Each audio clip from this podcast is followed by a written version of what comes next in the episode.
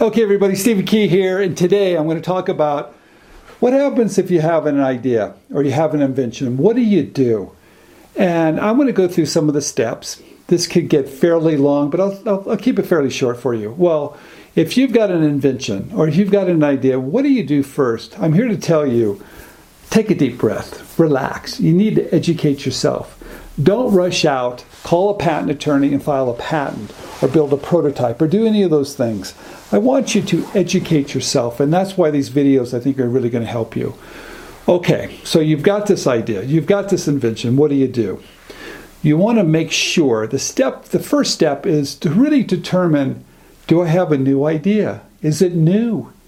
And the way to do that, I call it study the marketplace, step number one, where you're going to do a Google image search or a Google shopping search on the internet to determine if you have a new idea. Now, what's going to happen is that you're going to find a lot of ideas out there, and you might find yours, or you might find some similar ones. And if you find some similar ideas, that's perfectly fine because you're really looking at to find your point of difference.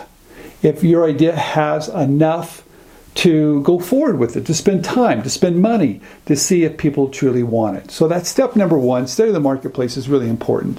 Now, once you've gone online and you've looked around, and maybe you found some similar ones, but you still aren't quite sure um, if someone else has invented your idea, I would do a Google a patent search. I'd go to on Google, type in Google patents, and learn how to do a search for prior patents. Now, it sounds complicated, but it's really not. There's some YouTube uh, videos on this. You can take some classes on this. You can even hire someone to do this. But look around, type in some words, and you won't find everything because there's just too many prior patents out there.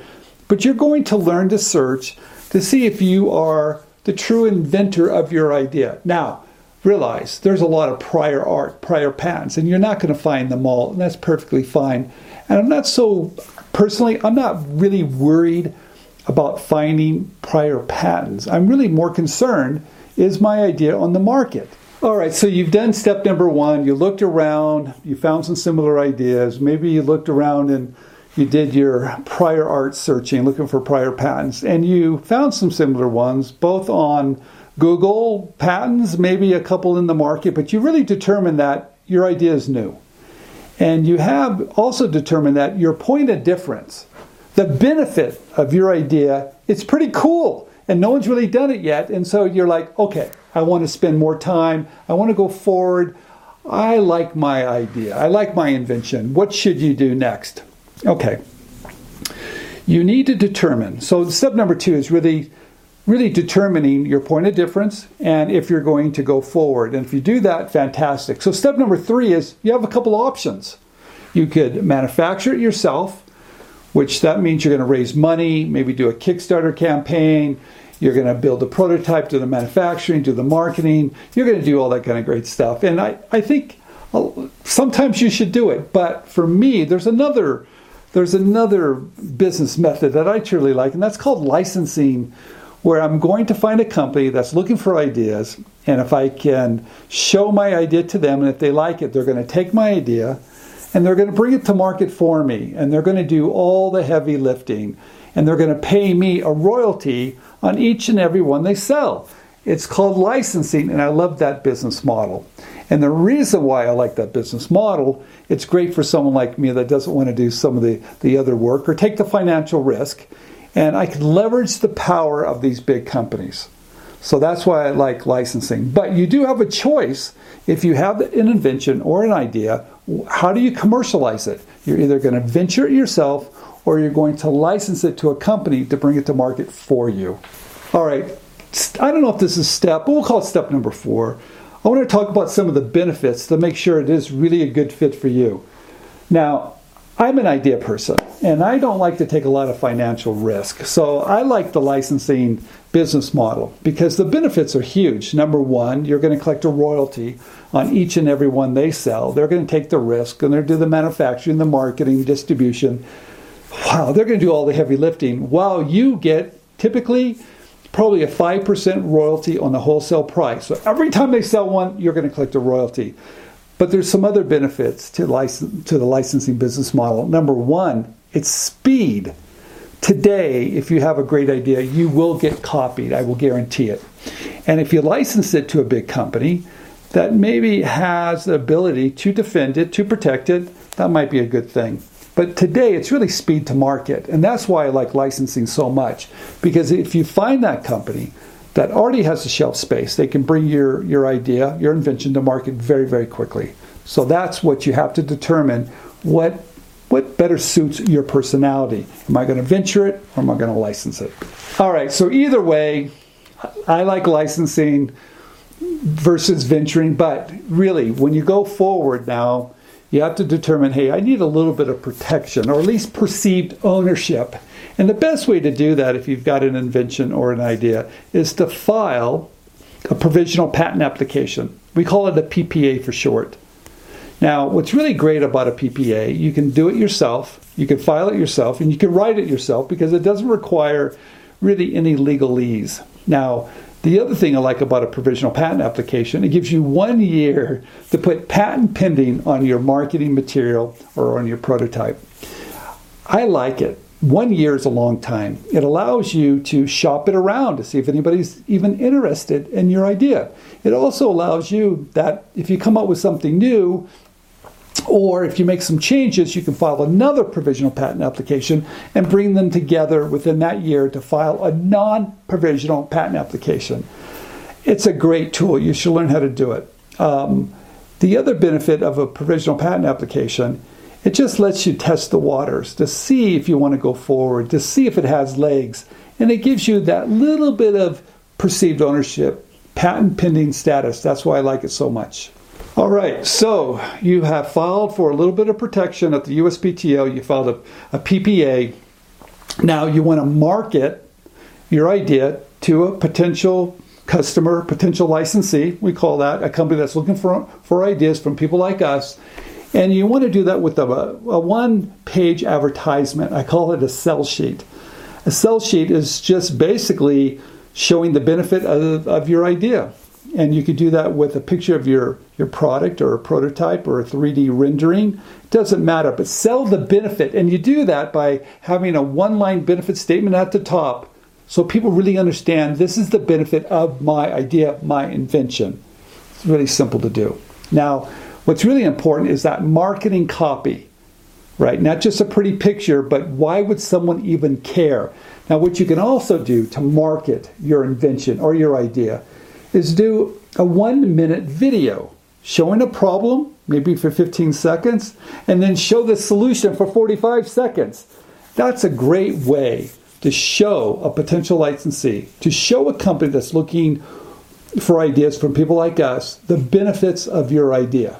Okay, so you have protected it with the provisional patent application. You got your marketing material. Now you're going to reach out to try to find those companies that are looking for ideas from people like us. Now, realize not every company wants to work with us inventors, but a lot of companies do. So, this is what you should do go down to the local store where you think your product could possibly sell, find that shelf, find exactly that spot where your product's going to be, and all those other products next to it are, are your potential licensees. That's pretty simple to do.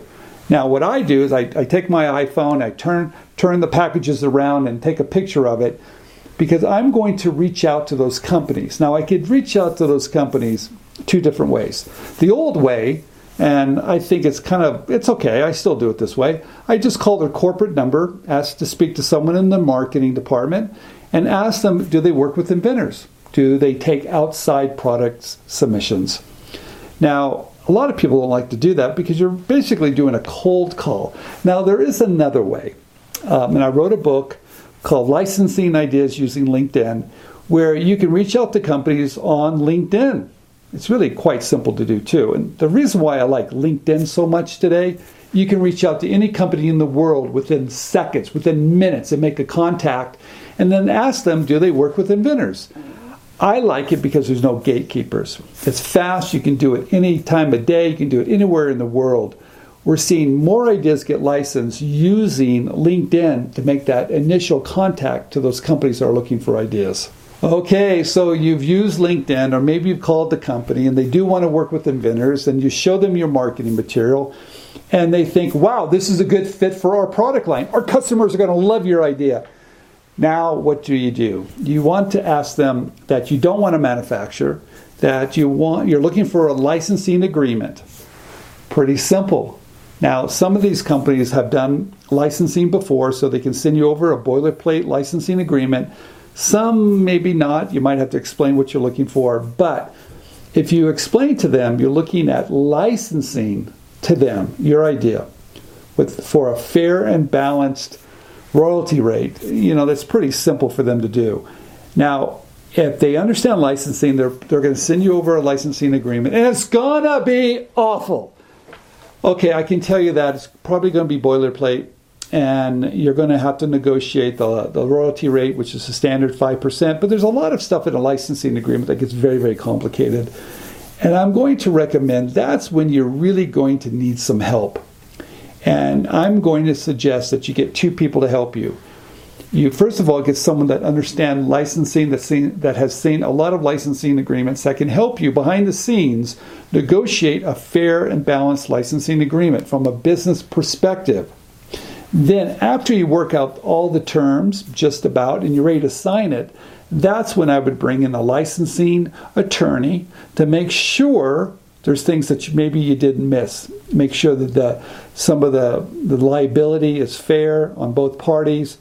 That approach, from a business perspective, then from a legal one, is the, the right approach, in my opinion, and I've done this for many, many years. So, this video, and it's number uh, let me talk a little bit about it. It's going to take a little bit longer than you think, and it's going to be a little stressful. But at the end of the day, it's a great business model to license your ideas to companies are looking for ideas. But just be prepared. It, it's a little, you're pulling out your hair sometimes. Okay, during this video, I talked about some of the steps that you need to do in order to commercialize that idea or that invention. So if you have an idea, if you have an invention, look at some of these steps that I provided and start thinking about it. Okay, thank you for watching this video. So if you have an idea or if you have an invention, and maybe you're just starting out, or maybe you've been doing this for a long time, but you're not receiving the type of success you're looking for, please keep on watching these videos.